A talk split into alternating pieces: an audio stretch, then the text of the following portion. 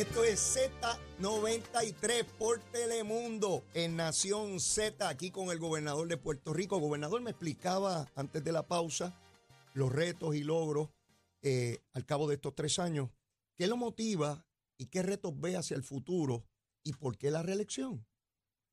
Mira, mi propuesta al pueblo es que es continuidad. Hay momentos para cambiar. Yo reconozco, hay veces que eh, hay que cambiar. Eh, si lo que está no sirve, no está dando resultados, si la cosa está mala, pues, entonces uno considera cambio. Pero como yo expresé anteriormente, aquí hemos tenido crecimiento sostenido estos tres años, la reconstrucción se está dando por todo Puerto Rico, esa obra se ve, antes no se veía. Y, y, de igual manera ya llevamos dos aumentos al salario mínimo, eh, le hemos hecho justicia como a 70% de los servidores públicos que no habían recibido aumentos por décadas, eh, tantas cosas que se han hecho. Eh, y lo que queremos es que eso continúe, porque si tú cambias el equipo, lo que va a pasar es que se atrasan las cosas, se cancelan buenas iniciativas meramente por, por el cambio. Y ahora eso no se justifica. Hemos tenido gran estabilidad, vamos a mantenerla, una tremenda relación con el gobierno federal. Habiendo dicho eso, hay retos. Oye, el mayor reto que yo he enfrentado es tener un sistema eléctrico estable a la vez que lo transformamos esos, el cambio tanto a Luma, genera, esas cosas eh, son, son duras y, la gente lo que quiere es un sistema estable, eh, que no hayan problemas, por ejemplo, con el voltaje, que les daña sus enseres, que no hayan interrupciones. Eh, yo veo que poco a poco está estabilizándose y la reconstrucción se está dando. Ahora tenemos más de 170 proyectos en la red. Eso quizás no se ve, pero arreglando subestaciones, cambiando postes eléctricos, líneas. Ok. Pero es un reto, es un reto. Otro reto es eh, la población eh, eh, de edad avanzada, los adultos mayores. sí, tenemos el envejecimiento de la población y tenemos esa población muchas veces, sobre todo los que están en enfermos, que tienen algún tipo de enfermedad fuerte o hasta encamados, necesitan cuido. Mm. Y aquí no, nosotros no tenemos trato igual en Medicaid. El, el, cuido prolongado no lo paga Medicaid en Puerto Rico, que se paga en los estados. Entonces, ¿qué pasa? Pues ahí hay retos. Entonces, ¿qué estamos haciendo? Mira, aumentando el número de amas de llaves que hay en Puerto Rico, dándole más fondos a los municipios para más amas de llaves, para que tengan compañía. Porque si no va alguien allí a ver que se estén tomando los medicamentos, que estén yendo sus citas médicas, que, sus necesidades básicas, sabe Dios lo que les pasa. Entonces, y pueden estar en áreas remotas. Así que la población mayor, ahora vamos a aumentar el subsidio a los hogares de cuidado prolongado, familia lo va a hacer, yo he dado dentro de los recursos que tenemos. Eso es un reto y hay que seguir ahí, ahí, ahí. Los queremos trabajando. Se cambió la ley para que los que son pensionados del gobierno puedan trabajar sin penalidades. Eh, así que ese, eso es un reto. Y el, y el otro que te voy a decir rápido, que lo tengo bien presente, es que es verdad, perdimos muchos médicos. Se fueron para los estados, eh, para mejor paga, mejores condiciones de, de trabajo, sea en hospitales o en sus propios consultorios.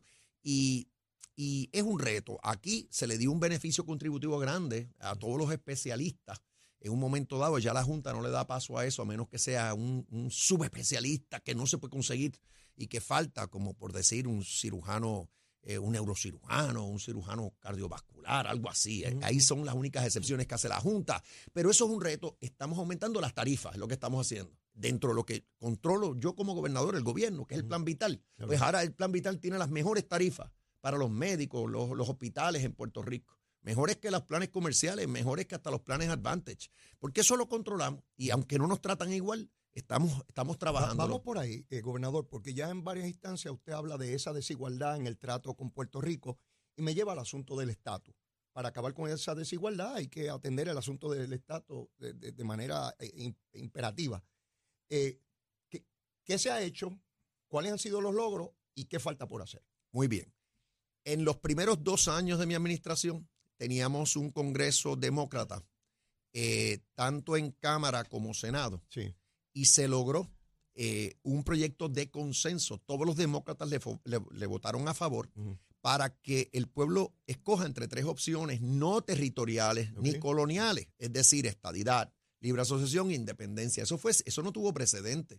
Eh, en, la, en las filas republicanas hubo gran oposición eh, la comisionada residente trató eh, de reclutar republicanos consiguió algunos, pero finalmente se aprueba con una mayoría abrumadora, unánime, eh, de votos demócratas. Eso fue en Cámara. Mm. Cámara entonces cambia.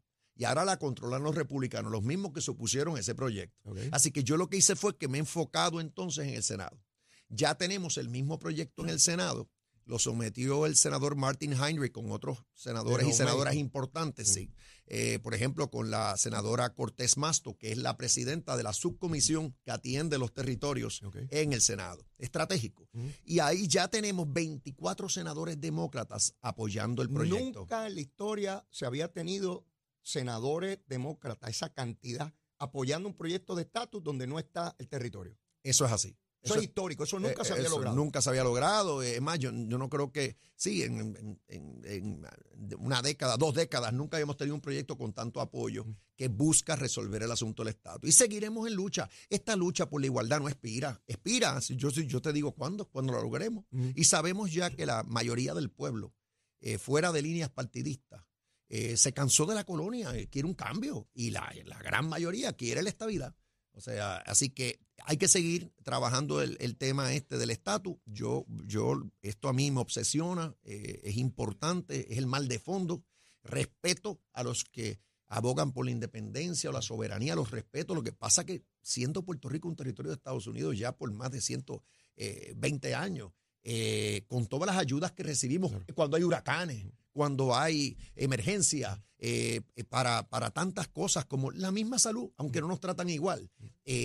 la opción de, separarnos de Estados Unidos para mí no es la mejor para el pueblo de Puerto Rico, para la calidad de vida del pueblo de Puerto Rico, y, sin tener que, dejar a un lado nuestra puertorriqueñidad. Así no, somos puertorriqueños primero y después viene el resto, que somos ciudadanos americanos.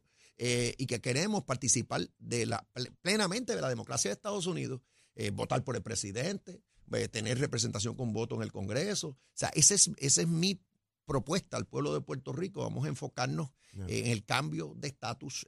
la colonia no funciona, nos, ha, nos ha atrasado, nos ha estancado, no divide innecesariamente. Así que cuente, que cuente el pueblo de Puerto Rico con mi compromiso para seguir en esta lucha. Tenemos que ir a una breve pausa y luego de la misma regresamos para concluir esta entrevista con el gobernador de Puerto Rico.